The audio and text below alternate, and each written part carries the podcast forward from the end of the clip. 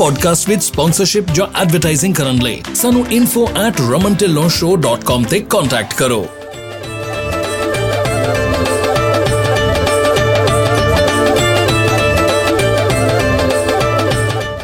ਇਸ ਐਪੀਸੋਡ ਦਾ ਇਹ ਸੈਗਮੈਂਟ ਤੁਹਾਡੇ ਤੱਕ ਪਹੁੰਚਾ ਰਹੇ ਨੇ flat rate dispatching services incorporated, powered by twenty-five years of combined trucking experience. Best lanes ਤੇ ਲਓ ਬੈਸਟ ਰੇਟਸ ਤੇ ਸਾਨੂੰ ਮੈਨੇਜ ਕਰਨ ਦਿਓ ਤੁਹਾਡੀ ਸਾਰੀ ਡਿਸਪੈਚ, ਉਹ ਵੀ ਸਿਰਫ five percent ਤੇ। ਸਾਨੂੰ five five nine seven one zero one two one two ਤੇ ਕਾਲ ਕਰੋ ਔਰ visit double-u double-u double-u dot flat rate dispatching dot com।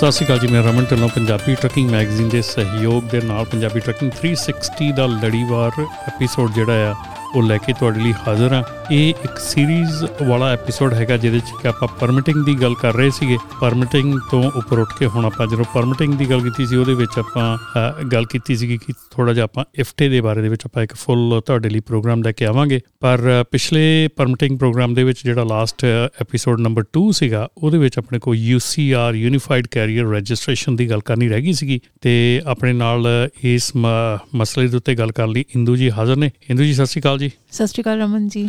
Indu ji ਫਿਰ ਇੱਕ ਵਾਰੀ ਆਪਣਾ ਟੈਲੀਫੋਨ ਨੰਬਰ ਅਤੇ ਆਪਣਾ ਬਿਜ਼ਨਸ ਦਾ ਨਾਂ ਜ਼ਰੂਰ ਦੱਸ ਦਿਓ। ਜੀ ਬਿਲਕੁਲ, ਮੇਰੇ ਬਿਜ਼ਨਸ ਦਾ ਨਾਮ ਹੈ ਅਫੋਰਡੇਬਲ ਟਰੱਕਿੰਗ ਸੋਲਿਊਸ਼ਨਸ ਔਰ ਮੇਰਾ ਫ਼ੋਨ ਨੰਬਰ ਸੈੱਲ ਨੰਬਰ ਹੈ five five nine five one three seven five three six ਔਰ ਮੇਰੇ ਆਫਿਸ ਦਾ ਨੰਬਰ ਹੈ five five nine two two eight nine six two two। ਅਤੇ ਬਿਲਕੁਲ ਜੀ, ਜਿਵੇਂ ਕਿ ਇੰਦੂ ਜੀ ਉਹਨਾਂ ਨੇ ਤੁਹਾਨੂੰ ਫ਼ੋਨ ਨੰਬਰ ਦਿੱਤਾ ਆ ਅਤੇ ਜੇ ਤੁਹਾਨੂੰ ਕੋਈ ਵੀ ਇਨਫੋਰਮੇਸ਼ਨ ਚਾਹੀਦੀ ਹੈ ਪਰਮਿਟਿੰਗ ਦੇ ਬਾਰੇ ਦੇ ਵਿੱਚ ਜਾਂ ਕੋਈ ਵੀ ਗੱਲਬਾਤ ਕਰਨੀ ਆ, ਤੁਸੀਂ ਆਪਣੀ ਕੰਪਨੀ ਨਵੀਂ ਰਜਿਸਟਰ ਕਰਾਉਣੀ ਆ ਜਾਂ ਐਗਜ਼ਿਸਟਿੰਗ ਕੰਪਨੀ ਦਾ ਅਕਾਊਂਟ ਤੁਸੀਂ ਉਹਨਾਂ ਨੂੰ ਹੈਂਡਲ ਕਰਨ ਵਾਸਤੇ ਦੇਣਾ ਅਤੇ ਪਲੀਜ਼ ਜ਼ਰੂਰ ਉਹਨਾਂ ਨੂੰ ਕਾਲ ਕਰਕੇ ਉਹਨਾਂ ਦੀਆਂ ਸੇਵਾਵਾਂ ਲਓ ਅਤੇ ਰੇਟਸ ਵੀ ਬੜੇ ਵਾਜਿਬ ਨੇ। ਅਤੇ ਇੰਦੂ ਜੀ ਚਲੀਏ ਆਪਾਂ ਅੱਗੇ ਗੱਲ ਕਰੀਏ ਕਿ U C R unified carrier registration ਜਿਹੜੀ ਆ ਉਹਦੇ ਬਾਰੇ ਦੇ ਵਿੱਚ ਥੋੜ੍ਹਾ ਚਾਨਣਾ ਪਾਓ। ਜੀ ਰਮਨ ਜੀ, ਮੈਂ ਜ਼ਰੂਰ ਇਹਦੇ ਬਾਰੇ ਦੱਸਣਾ ਚਾਹੂੰਗੀ ਕਿਉਂਕਿ ਬਹੁਤ ਸਾਰੇ ਆਪਣੇ ਜਿਹੜੇ ਟਰੱਕ ਡਰਾਈਵਰ ਭਾਈ ਹੈਗੇ ਆ ਉਹਨਾਂ ਨੂੰ ਉਹਨਾਂ ਨੂੰ ਨਹੀਂ ਪਤਾ ਕਿ ਯੂ ਸੀ ਆਰ ਕੀ ਹੁੰਦਾ। ਉਹਨਾਂ ਦਾ ਸਭ ਤੋਂ ਪਹਿਲਾ ਕੁਐਸਚਨ ਹੁੰਦਾ ਕਿ ਇਹ ਹੈ ਕੀ। ਸੋ ਮੈਂ ਜ਼ਰੂਰ ਦੱਸਣਾ ਚਾਹੂੰਗੀ ਸਭ ਤੋਂ ਪਹਿਲਾਂ ਇਹਦੇ ਵਿੱਚ ਯੂ ਸੀ ਆਰ ਹਰ ਉਸ ਕੈਰੀਅਰ ਨੂੰ ਰਿਕੁਆਇਰਡ ਹੈ ਜਿਹੜਾ ਇੰਟਰ ਸਟੇਟ ਚੱਲਦਾ, ਜਿਹੜਾ ਸਟੇਟ ਲਾਈਨਸ ਨੂੰ ਕ੍ਰੋਸ ਕਰਦਾ। ਲੋਕਲ ਵਾਲਿਆਂ ਨੂੰ ਨਹੀਂ ਜ਼ਰੂਰਤ ਹੈਗੀ ਯੂ ਸੀ ਆਰ ਦੀ, ਪਰ ਜਿਹੜੇ ਇੰਟਰ ਸਟੇਟ ਕੈਰੀਅਰਸ ਹੈਗੇ ਆ ਉਹਨਾਂ ਨੂੰ ਇਹਦੀ ਜ਼ਰੂਰਤ ਹੈ ਜੀ। ਇਹਦੇ ਤੋਂ ਬਿਨਾਂ ਫਾਈਨ, ਅਗਰ ਤੁਸੀਂ ਕੈਚ ਹੋ ਜਾਂਦੇ ਹੋ ਯੂ ਸੀ ਆਰ ਤੋਂ ਬਿਨਾਂ ਤਾਂ ਫਾਈਨ ਮੈਂਡੇਟੋਰੀ ਹੈ, ਤੁਹਾਨੂੰ ਫਾਈਨ ਜ਼ਰੂਰ ਹੋਏਗਾ। ਇਹ ਫੈਡਰਲੀ ਮੈਂਡੇਟ ਸਿਸਟਮ ਹੈ, ਫੈਡਰਲੀ ਇਹ ਚੱਲਦਾ ਹੈਗਾ। ਐਨੂਅਲ ਰਜਿਸਟ੍ਰੇਸ਼ਨ ਹੈ ਇਹਦੀ ਇਹਦੀ ਜਿਹੜੀ ਰਜਿਸਟ੍ਰੇਸ਼ਨ ਹੈ every year thirty first December ਨੂੰ, ਜਿੱਦਾਂ ਆਪਣਾ ਬਾਕੀ ਪਰਮਿਟ ਰੀਨਿਊ ਹੁੰਦੇ ਹੈ, ਇਹ ਵੀ thirty first December every year renew ਹੁੰਦਾ ਜੀ।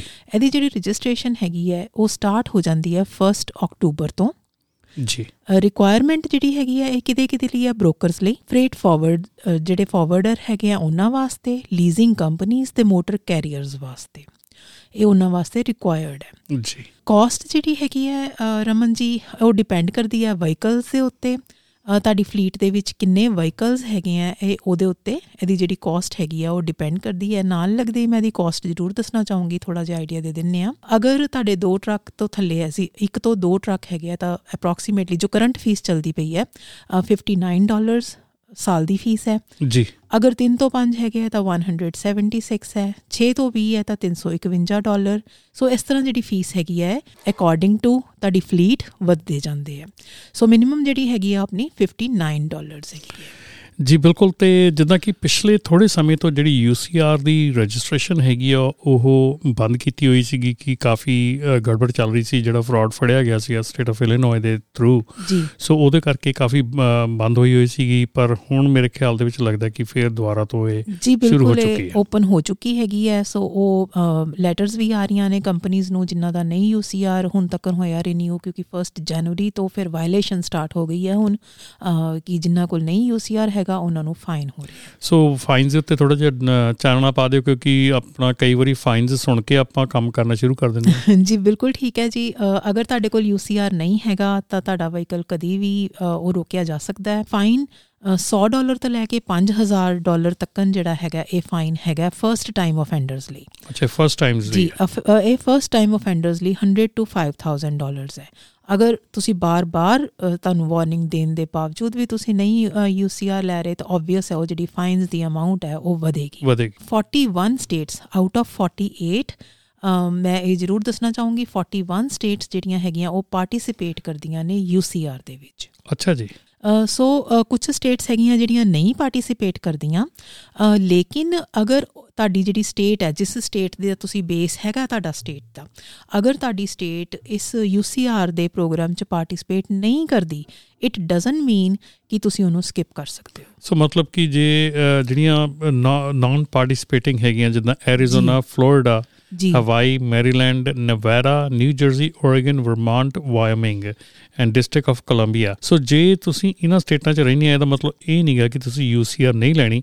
ਜੇ ਇਹਨਾਂ ਸਟੇਟਾਂ ਦੇ ਵਿੱਚ ਰਹਿੰਦਾ ਉਹਦੇ ਲਈ ਯੂ ਸੀ ਆਰ ਕਿਸ ਤਰ੍ਹਾਂ ਕਿਹੜੀ ਲਊਗਾ ਜੀ ਉਹ? ਜੀ, ਅਗਰ ਉਹ ਜਿਹੜੀਆਂ ਇਹ ਵਾਲੀਆਂ ਤੁਸੀਂ ਸਟੇਟਸ ਦਾ ਨਾਮ ਲਿੱਤਾ, ਅਗਰ ਕੋਈ ਕਿਸੇ ਦੀ ਬੇਸ ਸਟੇਟ ਇਹ ਵਾਲੀਆਂ ਸਟੇਟਸ ਦੇ ਵਿੱਚੋਂ ਹੈਗੀ ਹੈ ਔਰ ਉਹ ਓਬਵੀਅਸ ਹੈ ਕਿ ਉਹ ਨਹੀਂ ਪਾਰਟੀਸੀਪੇਟ ਕਰਦੇ, ਤਾਂ ਉਹਨਾਂ ਨੂੰ ਆਪਣੀ ਨਾਲ ਲੱਗਦੀ ਸਟੇਟ ਦਾ ਜਿਹੜਾ ਬੇਸ ਸਟੇਟ ਬਣਾ ਕੇ U C R nearest participating ਜਿਹੜੀ ਉਹਦੀ ਸਟੇਟ ਹੈਗੀ ਹੈ ਉਹਦਾ ਉਹਨੂੰ ਉੱਥੇ ਬੇਸ ਰੱਖ ਕੇ ਤੇ ਯੂ ਸੀ ਆਰ ਲੈਣਾ ਜ਼ਰੂਰੀ ਹੈ। ਸੋ ਜੇ ਕੋਈ ਐਰੀਜ਼ੋਨਾ 'ਚ ਰਹਿੰਦਾ ਉਹ ਫਲੋਰੀਡਾ ਜਾਂ ਨਿਊ ਮੈਕਸੀਕੋ ਦੇ ਥਰੂ ਜਿਹੜੀ ਯੂ ਸੀ ਆਰ ਲੈ ਸਕਦਾ ਲੈ ਸਕਦਾ ਬਿਲਕੁਲ ਠੀਕ ਹੈ ਜੀ, ਕਿਉਂਕਿ ਉਹਨੇ ਸਟੇਟ ਲਾਈਨਸ ਕ੍ਰਾਸ ਕਰਨੀਆਂ, ਸੋ ਇਸ ਕਰਕੇ ਉਹਨੂੰ ਲੈਣੀ ਜ਼ਰੂਰੀ, ਉਹਨੂੰ ਲੈਣੀ ਪੈਣੀ ਹੈ ਜਿਹੜਾ ਯੂ ਸੀ ਆਰ ਹੈ ਜੀ। ਅਤੇ ਫੀਸਾਂ ਦੀ ਵੀ ਆਪਾਂ ਗੱਲ ਕਰ ਲਈ, ਅਤੇ ਇਸ ਤੋਂ ਬਾਅਦ ਜਿਹੜੀ ਆ ਇਹ ਯੂ ਸੀ ਆਰ ਦੀ ਗੱਲਬਾਤ ਆਪਾਂ ਇੱਥੇ ਜਿਹੜੀ ਆ ਮੇਰੇ ਖਿਆਲ ਇੰਨੀ ਕੀ ਹੀ ਗੱਲਬਾਤ ਹੈ, ਜ਼ਿਆਦਾ ਇਹ ਔਖਾ ਨਹੀਂ ਹੈਗਾ, ਸੌਖਾ ਕੰਮ ਹੈ। ਬਿਲਕੁਲ ਜੀ, ਜ਼ਰੂ ਹੈ ਜ਼ਰੂਰੀ, ਇਹਨੂੰ ਸਕਿਪ ਨਹੀਂ ਕਰ ਸਕਦੇ। ਜਿਹੜੀਆਂ ਚੀਜ਼ਾਂ ਧਿਆਨ 'ਚ ਰੱਖਣ ਵਾਲੀਆਂ ਨੇ, ਅਕਤੂਬਰ 'ਚ ਸਟਾਰਟ ਹੋ ਕੇ ਥਰਟੀ ਫਸਟ ਦਸੰਬਰ ਨੂੰ ਐਂਡ ਹੁੰਦੀ ਹੈ ਇਹਦੀ ਰਿਨਿਊਅਲ, ਲੇਕਿਨ ਲੈਣੀ ਜ਼ਰੂਰੀ ਹੈ। ਐਨੀ ਟਾਈਮ ਅਗਰ ਤੁਸੀਂ ਨਹੀਂ ਲਿੱਤਾ ਤਾਂ ਹੁਣ ਵੀ ਉਹਨੂੰ ਰਜਿਸਟਰ ਕਰਵਾ ਸਕਦੇ ਹੋ ਯੂ ਸੀ ਆਰ ਨੂੰ। ਫੀਸ ਬੜੀ ਨੋਮੀਨਲ ਜੀ ਫੀਸ ਹੈਗੀ ਹੈ, ਕੋਈ ਜ਼ਿਆਦਾ ਨਹੀਂ ਹੈਗੀ, ਔਰ ਤੁਸੀਂ ਆਪਣੀ ਨਾਲ ਦੀ ਲੱਗਦੀ ਸਟੇਟ ਦੇ ਵਿੱਚੋਂ ਯੂ ਸੀ ਆਰ ਜਿਹੜਾ ਉਹਨੂੰ ਬੇਸ ਸਟੇਟ ਬਣਾ ਕੇ ਯੂ ਸੀ ਆਰ ਦਾ ਪਰਮਿਟ ਲੈ ਸਕਦੇ ਹੋ ਜੇ ਤੁਹਾਡੀ ਸਟੇਟ ਨਹੀਂ ਕਰਦੀ ਪਾਰਟੀਸਪੇਟ। ਅਤੇ ਠੀਕ ਆ ਜੀ, ਇਹ ਬੜਾ ਅਗੇਨ ਯੂ ਸੀ ਆਰ ਦਾ ਮਸਲਾ ਜਿਹੜਾ ਆ ਇਹ ਕਈ ਵਾਰੀ ਜੇ ਗੱਲ ਪੈ ਜਾਵੇ ਤਾਂ ਬੜਾ ਔਖਾ ਆ, ਪਰ ਜੇ ਤੁਸੀਂ ਇਹਨੂੰ ਸੋਲਵ ਕਰਨਾ ਹੈ ਇਹਨੂੰ ਹੁਣੇ ਹੀ ਤੁਸੀਂ ਰਜਿਸਟਰ ਕਰਾਓ, ਅਤੇ ਰਜਿਸਟਰ ਕਰਾਉਣ ਤੋਂ ਬਾਅਦ ਤੁਹਾਨੂੰ ਈਜ਼ੀਲੀ ਇਹਦੀ ਜਿਹੜੀ ਪੇਮੈਂਟ ਹੈਗੀ ਆ ਬਹੁਤ ਸੌਖੀ ਹੈ, ਬਹੁਤ ਘੱਟ ਪੇਮੈਂਟ ਹੈਗੀ ਆ, ਤਾਂ ਜਿੰਨੀ ਜਲਦੀ ਹੋ ਸਕਦਾ ਇਹਨੂੰ ਯੂ ਸੀ ਆਰ ਦੇ ਪਰਮਿਟ ਨੂੰ ਆਪਣਾ ਕੰਪਲੀਸ਼ਨ 'ਤੇ ਲੈ ਕੇ ਆਓ, ਕੰਪਲੀਟ ਕਰੋ ਇਹਨੂੰ। ਅਤੇ ਹੁਣ ਇਸ ਤੋਂ ਬਾਅਦ ਆਪਾਂ ਚੱਲੀਏ ਜੀ ਇਫਟਾ ਵੱਲ, ਜਿਹੜੀ ਜਿਹੜਾ ਆਪਾਂ ਮੇਨ ਇਹ ਆਪਣਾ ਜਿਹੜਾ ਐਪੀਸੋਡ ਹੈਗਾ ਇਫਟਾ ਦੇ ਉੱਤੇ ਹੈਗਾ। ਸੋ ਇਫਟਾ ਦੇ ਲਈ ਆਪਾਂ ਜਿਹੜੀ ਸ਼ੁਰੂ ਕਰੀਏ, ਅਤੇ ਇਫਟਾ ਕੀ ਹੈ ਜੀ? ਜੀ, ਇਫਟਾ ਜਿਹੜਾ ਹੈਗਾ ਇਹ ਇੰਟਰਨੈਸ਼ਨਲ ਫਿਊਲ ਟੈਕਸ ਐਗਰੀਮੈਂਟ ਹੈ ਜੀ। ਇਫਟਾ ਇੱਕ ਐਗਰੀਮੈਂਟ ਹੈ between forty eight states and ten Canadian provinces ਦੇ ਵਿੱਚ।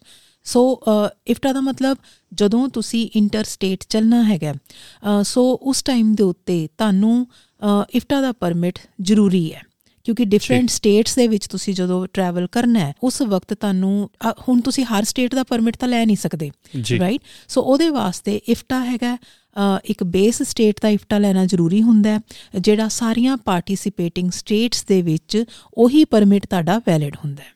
ਸੋ ਕਾਇੰਡ ਆਫ ਕਿ ਕੋਲੈਬੋਰੇਸ਼ਨ ਹੈਗੀ ਆ ਅਮੰਗ ਦੀਜ਼ ਸਟੇਟਸ, ਜਿਹੜੀਆਂ ਆਪਣੀਆਂ ਫੋਰਟੀ ਏਟ ਸਟੇਟਸ ਹੈਗੀਆਂ, ਲੋਅਰ ਮੇਨਲੈਂਡ ਜਿਹਨੂੰ ਕਹਿੰਦੇ ਆਪਾਂ, ਫੋਰਟੀ ਏਟ ਸਟੇਟਸ ਅਤੇ ਪਲੱਸ ਦਸ ਕੈਨੇਡੀਅਨ ਪ੍ਰੋਵਿੰਸਿਸ ਜਿਹੜੇ ਹੈਗੇ ਆ, ਇਹਨਾਂ ਨੇ ਇਕੱਠਿਆਂ ਹੋ ਕੇ ਇੱਕ ਸਿਸਟਮ ਬਣਾਇਆ ਹੈਗਾ ਜਿਹਦੇ ਵਿੱਚ ਕਿ ਜਿੱਥੇ ਤੁਹਾਡੀ ਬੇਸ ਸਟੇਟ ਆ ਉੱਥੋਂ ਤੁਸੀਂ ਆਪਣੀ ਪਰਮਿਟਿੰਗ ਇਸ਼ੂ ਕਰਵਾਉਣੀ ਆ, ਅਤੇ ਉਸ ਤੋਂ ਬਾਅਦ ਜਦੋਂ ਤੁਸੀਂ ਟਰੈਵਲ ਕਰਦੇ ਆ ਕਿਸੇ ਸਟੇਟ 'ਚ ਤੁਸੀਂ ਕਿੰਨੇ ਮਾਈਲ ਟਰੈਵਲ ਕਰਦੇ ਆ, ਅਤੇ ਕਿਸੇ ਸਟੇਟ 'ਚ ਤੁਸੀਂ ਕਿੰਨੇ ਗੈਲਨ ਡੀਜ਼ਲ ਪਾਉਂਦੇ ਆ। ਸੋ ਬੇਸਿਕਲੀ ਇਹ ਸਾਰਾ ਜਿਹੜਾ ਸਿਸਟਮ ਆ ਇਹ ਇੱਕ ਇਸ ਇਫਟਾ ਜਾਂ ਇੰਟਰਨੈਸ਼ਨਲ ਫਿਊਲ ਟੈਕਸ ਐਗਰੀਮੈਂਟ ਦੇ ਥੱਲੇ ਕੰਮ ਕਰਦਾ ਜੀ। ਬਿਲਕੁਲ ਬਿਲਕੁਲ, ਤੁਸੀਂ ਕਿੰਨੀਆਂ ਮਾਈਲਸ ਚਲਾਈਆਂ ਕਿਸੇ ਸਟੇਟ ਦੇ ਵਿੱਚ, ਕਿਹੜੀ ਸਟੇਟ 'ਚੋਂ ਕਿੰਨੀਆਂ ਗੈਲਨਸ ਪਵਾਈਆਂ, ਉਹ ਸਾਰਿਆਂ ਦੀ ਕੈਲਕੂਲੇਸ਼ਨ ਜਿਹੜੀ ਹੈਗੀ ਹੈ ਉਹ ਇਫਟਾ ਰਿਪੋਰਟ ਬਣ ਜਾਂਦੀ। ਸੋ ਇੱਥੇ ਇਹ ਤਾਂ ਆਪਾਂ ਇਫਟਾ ਰਿਪੋਰਟ ਦੀ ਗੱਲ ਕਰ ਲਈ ਕਿ ਕਿਸ ਤਰ੍ਹਾਂ ਜਿਹੜੇ ਕਿ ਆਪਾਂ ਮਾਈਲਸ ਚਲਾਉਂਦੇ ਹਾਂ, ਕਿਉਂਕਿ ਅਲਟੀਮੇਟਲੀ ਜਿਹੜੇ ਜਿੰਨੇ ਤੁਸੀਂ ਮਾਈਲਸ ਚਲਾਏ ਹੈਗੇ ਆ, ਕਿਸੇ ਵੀ ਫਰੀਵੇ 'ਤੇ ਗਏ ਹੈਗੇ ਆ ਤੁਸੀਂ ਉਹ ਮਾਈਲਸ ਚਲਾਏ ਆ, ਔਰ ਕਿੱਥੋਂ ਕਿੱਥੋਂ ਤੁਸੀਂ ਤੇਲ ਭਰਵਾਇਆ, ਔਰ ਇਹਦੇ 'ਚ ਜਿਹੜਾ ਤੁਸੀਂ ਫੈਡਰਲ ਟੈਕਸ ਪੇ ਕੀਤਾ ਉਸ ਓਇਲ ਦੇ ਵਿੱਚ, ਤੇਲ ਦੇ ਅਤੇ ਡੀਜ਼ਲ ਭਰਵਾਉਣ ਲੱਗਿਆ। ਸੋ ਇਹ ਸਾਰੀ ਕੈਲਕੂਲੇਸ਼ਨ ਜਿਹੜੀ ਆ ਇਹ ਹੁੰਦੀ ਆ, ਅਤੇ ਇਸ ਕੈਲਕੂਲੇਸ਼ਨ ਨੂੰ ਕਰਨ ਤੋਂ ਬਾਅਦ ਜਿਹੜੀ ਤੁਹਾਡੀ ਇਫਟਾ ਰਿਪੋਰਟ ਜਿਹੜੀ ਬਣਦੀ ਆ। ਅਤੇ ਇਸ ਤੋਂ ਬਾਅਦ ਜਿਹੜੇ ਗੱਲ ਕਈ ਵਾਰੀ ਮੈਂ ਬਹੁਤ ਵਾਰੀ ਸੁਣਿਆ ਕਿ ਇਫਟਾ ਸਟਿੱਕਰਸ ਜਿਹੜੇ ਹੁੰਦੇ ਆ, ਇਫਟਾ ਸਟਿੱਕਰਸ ਬੜੇ ਇੰਪੋਰਟੈਂਟ ਹੈਗੇ ਆ। ਕਈ ਵਾਰੀ ਆਪਾਂ ਜਿੱਦਾਂ ਕਿ ਇੱਕ ਹੋਰ ਐਪੀਸੋਡ 'ਚ ਵੀ ਗੱਲ ਕਰਦੇ ਸੀਗੇ ਕਿ ਜਿੱਦਾਂ ਇਫਟਾ ਸਟਿੱਕਰਸ ਜੇ ਨਹੀਂ ਲੱਗੇ ਹੋਣ ਟਰੱਕ 'ਤੇ ਤਾਂ ਤਾਂ ਵੀ ਉਹਦੀ ਟਿਕਟ ਜਿਹੜੀ ਉਹ ਮਿਲ ਸਕਦੀ ਹੈ। ਜੀ ਬਿਲਕੁਲ ਰਮਨ ਜੀ, ਅੱਜ ਹੀ ਸਵੇਰੇ ਮੇਰੇ ਇੱਕ ਕਲਾਇੰਟ ਹੈ ਹੈਗੇ ਆ ਉਹਨਾਂ ਨੂੰ ਇਸ ਚੀਜ਼ ਦੀ ਟਿਕਟ ਮਿਲੀ ਹੈ ਜੀ। ਉਹਨਾਂ ਦੇ ਟਰੱਕ ਦੇ ਉੱਤੇ ਇਫਟਾ ਦਾ ਸਟਿੱਕਰ ਨਹੀਂ ਸੀ ਲੱਗਾ ਹੋਇਆ ਜੀ। ਸੋ ਇਫਟਾ ਦਾ ਸਟਿੱਕਰ ਬਹੁਤ ਜ਼ਰੂਰੀ ਹੁੰਦਾ ਹੈ। ਕਿੰਨੂੰ ਜ਼ਰੂਰੀ ਹੈ ਇਫਟਾ ਦਾ ਸਟਿੱਕਰ? ਜਿਨ੍ਹਾਂ ਦਾ ਟੂ ਔਰ ਮੋਰ ਜਿਹੜੇ ਜਿਊਰਿਸਟਿਜ ਜਿਊਰਿਸਟਿਕਸ਼ਨਸ ਦੇ ਵਿੱਚ ਜਿਨ੍ਹਾਂ ਦਾ ਟਰੱਕ ਚੱਲਦਾ, ਮਤਲਬ ਉਹ ਇੰਟਰ ਸਟੇਟ ਚੱਲਦੇ ਹੈ ਜੀ।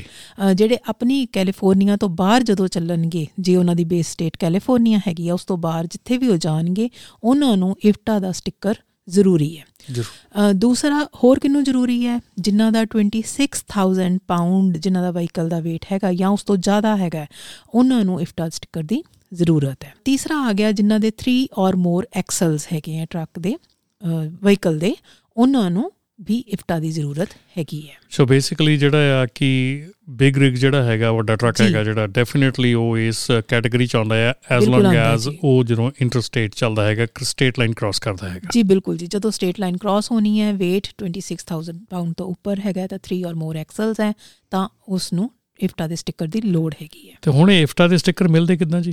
ਜੀ, ਉਹਦੇ ਵਾਸਤੇ ਸਭ ਤੋਂ ਪਹਿਲਾਂ ਇਫਟਾ ਦੀ ਐਪਲੀਕੇਸ਼ਨ ਭਰਨੀ ਪੈਂਦੀ ਹੈ ਜੀ। ਜਿਹੜੀ ਵੀ ਤੁਹਾਡੀ ਬੇਸ ਸਟੇਟ ਹੈਗੀ ਹੈ ਉਹਦਾ ਇਫਟਾ ਹੋਏਗਾ, ਉਹਦੀ ਐਪਲੀਕੇਸ਼ਨ ਭਰਨੀ ਪਏਗੀ। ਜਦੋਂ ਅਸੀਂ ਐਪਲੀਕੇਸ਼ਨ ਭਰਦੇ ਹਾਂ, ਉਹਦੇ ਨਾਲ ਇਫਟਾ ਦਾ ਲਾਇਸੈਂਸ ਔਰ ਇਫਟਾ ਦਾ ਸਟਿੱਕਰ ਜਿਹਨੂੰ ਡੀ ਕੈਲਸ ਕਹਿੰਦੇ ਆ, ਦੋ ਸਟਿੱਕਰ ਆਉਂਦੇ ਆ ਜੀ। ਸੋ ਉਹ ਤੁਹਾਨੂੰ ਬਾਏ ਮੇਲ ਇਫਟਾ ਦਾ ਲਾਇਸੈਂਸ ਔਰ ਸਟਿੱਕਰ ਜਿਹੜੀ ਤੁਹਾਡੀ ਸਟੇਟ ਦੇ ਡਿਪਾਰਟਮੈਂਟ ਹੈਗਾ ਉਹ ਸਾਨੂੰ ਮੇਲ ਕਰਦੇ ਹੈ ਜੀ। ਐਵਰੀ ਈਅਰ ਇਕੱਤੀ ਦਸੰਬਰ ਨੂੰ ਆਪਣੇ ਜਿਹੜੇ ਸਟਿੱਕਰ ਹੈਗੇ ਆ ਉਹ ਐਕਸਪਾਇਰ ਹੋ ਜਾਂਦੇ ਹੈ, ਉਹਨਾਂ ਨੂੰ ਰੀਨਿਊ ਕਰਨਾ ਪੈਂਦਾ ਹੈ। ਤੇ ਇਹਨਾਂ ਦਾ ਕੋਈ ਗ੍ਰੇਸ ਪੀਰੀਅਡ ਵੀ ਹੁੰਦਾ ਜੀ? ਗ੍ਰੇਸ ਪੀਰੀਅਡ ਇਸ ਤਰ੍ਹਾਂ ਹੁੰਦਾ ਰਮਨ ਜੀ ਕਿ ਕਹਿ ਲਓ ਕਿ ਨਹੀਂ ਹੁੰਦਾ, ਆਪਾਂ ਕਹਿ ਸਕਦੇ ਹਾਂ ਕਿ ਗ੍ਰੇਸ ਪੀਰੀਅਡ ਕੋਈ ਨਹੀਂ ਹੁੰਦਾ। ਥਰਟੀ ਫਸਟ ਨੂੰ ਐਕਸਪਾਇਰ ਹੋਏ ਤਾਂ ਉਹਨਾਂ ਨੇ ਤੁਹਾਡਾ ਜਿਹੜਾ ਲਾਇਸੈਂਸ ਹੈਗਾ ਉਹ ਐਕਸਪਾਇਰ ਕਰ ਦੇਣਾ ਅਗਰ ਉਹਨੂੰ ਰੀਨਿਊ ਨਹੀਂ ਕੀਤਾ ਗਿਆ ਨਹੀਂ ਕੀਤਾ ਗਿਆ ਜੀ। ਤੇ ਇਹਨੂੰ ਜੀ ਇੱਥੇ ਆਪਾਂ ਇੱਕ ਛੋਟੀ ਜਿਹੀ ਬ੍ਰੇਕ ਲੈਂਦੇ ਹਾਂ ਤੇ ਬ੍ਰੇਕ ਤੋਂ ਬਾਅਦ ਆਪਾਂ ਫਿਰ ਤੋਂ ਦੁਬਾਰਾ ਤੋਂ ਇਹ ਡਿਸਕਸ਼ਨ ਜਿਹੜੀ ਜਾਰੀ ਰੱਖਾਂਗੇ। ਤੇ ਸਰੋਤਿਓ, ਮਿਲਦੇ ਹਾਂ ਆਪਾਂ ਥੋੜ੍ਹੀ ਜਿਹੀ ਬ੍ਰੇਕ ਤੋਂ ਬਾਅਦ ਤੇ ਫਿਰ ਅੱਗੇ ਜਿਹੜੀ ਗੱਲਬਾਤ ਆ ਉਹ ਆਪਾਂ ਜਾਰੀ ਰੱਖਾਂਗੇ। ਇਸੇ ਹੀ ਆਪਣੇ ਇਫਟਾ ਜਿਹੜਾ ਟੈਕਸ ਹੈਗਾ, ਇਹਦੇ ਇਫਟਾ ਇੰਟਰਨੈਸ਼ਨਲ ਫਿਊਲ ਟੈਕਸ ਦੇ ਬਾਰੇ ਦੇ ਵਿੱਚ। ਇਸ ਐਪੀਸੋਡ ਦਾ ਇਹ ਸੈਗਮੈਂਟ ਤੁਹਾਡੇ ਤੱਕ ਪਹੁੰਚਾ ਰਹੇ ਨੇ flat rate dispatching services incorporated, powered by ਪੱਚੀ years of combined trucking experience. Best lanes ਤੇ ਲੋ ਬੈਸਟ ਰੇਟਸ ਤੇ ਸਾਨੂੰ ਮੈਨੇਜ ਕਰਨ ਦਿਓ ਤੁਹਾਡੀ ਸਾਰੀ ਡਿਸਪੈਚ, ਉਹ ਵੀ ਸਿਰਫ ਪੰਜ ਪਰਸੈਂਟ ਤੇ। ਸਾਨੂੰ ਪੰਜ ਪੰਜ ਨੌਂ ਸੱਤ ਇੱਕ ਜ਼ੀਰੋ ਇੱਕ ਦੋ ਇੱਕ ਦੋ ਤੇ ਕਾਲ ਕਰੋ ਔਰ visit W W W dot flat rate dispatching dot com. Low discounts, fuel, tires, dispatching services, E L Ds, factoring, workers' compensation insurance, group healthcare, trucking softwares ਤੇ ਅਤੇ ਹੋਰ ਵੀ ਬਹੁਤ ਕੁਝ। ਮੈਂਬਰਸ਼ਿਪ ਲਈ ਅਪਲਾਈ ਕਰਨ ਲਈ go napta dot org ਤੇ ਜਾਓ।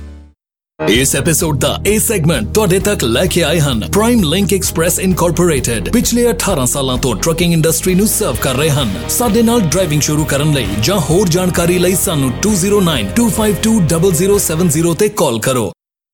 ਅਤੇ ਲਓ ਜੀ, ਸਵਾਗਤ ਹੈ ਤੁਹਾਡਾ ਬ੍ਰੇਕ ਤੋਂ ਬਾਅਦ। ਅਤੇ ਜਿੱਦਾਂ ਕਿ ਆਪਾਂ ਬ੍ਰੇਕ ਤੋਂ ਪਹਿਲਾਂ ਗੱਲ ਕਰ ਰਹੇ ਸੀਗੇ ਇਫਟਾ ਦੇ ਬਾਰੇ ਦੇ ਵਿੱਚ, ਅਤੇ ਫਿਰ ਤੋਂ ਆਪਾਂ ਉੱਥੋਂ ਹੀ ਗੱਲ ਸ਼ੁਰੂ ਕਰਾਂਗੇ ਜਿੱਥੇ ਆਪਾਂ ਸਟਾਪ ਕੀਤੀ ਸੀਗੀ। ਇੰਦੂ ਜੀ, ਆਪਾਂ ਜਿਹੜੀ ਗੱਲ ਕਰ ਰਹੇ ਸੀਗੇ ਇਫਟਾ ਦੇ ਬਾਰੇ ਦੇ ਵਿੱਚ ਕਿ ਆਪਾਂ ਸਟਿੱਕਰਸ ਕਿੱਦਾਂ ਲੈਣੇ ਹੈਗੇ ਆ ਜਾਂ ਉਹਦੇ ਬਾਰੇ 'ਚ ਗੱਲ ਕੀਤੀ ਸੀ। ਅਤੇ ਹੁਣ ਇਸ ਤੋਂ ਅੱਗੇ ਜੇ ਚੱਲੀਏ, ਜਿਹੜੀਆਂ ਇਫਟਾ ਦੀਆਂ ਰਿਪੋਰਟਸ ਹੈਗੀਆਂ ਇਹ ਕਦੋਂ ਡਿਊ ਹੁੰਦੀਆਂ ਜੀ? ਹੁਣ ਪਹਿਲਾ ਸਟੈਪ ਆਪਣਾ ਕੰਪਲੀਟ ਹੋ ਗਿਆ ਕਿ ਆਪਾਂ ਇਫਟਾ ਦਾ ਲਾਇਸੈਂਸ ਲੈ ਲਿੱਤਾ ਜੀ।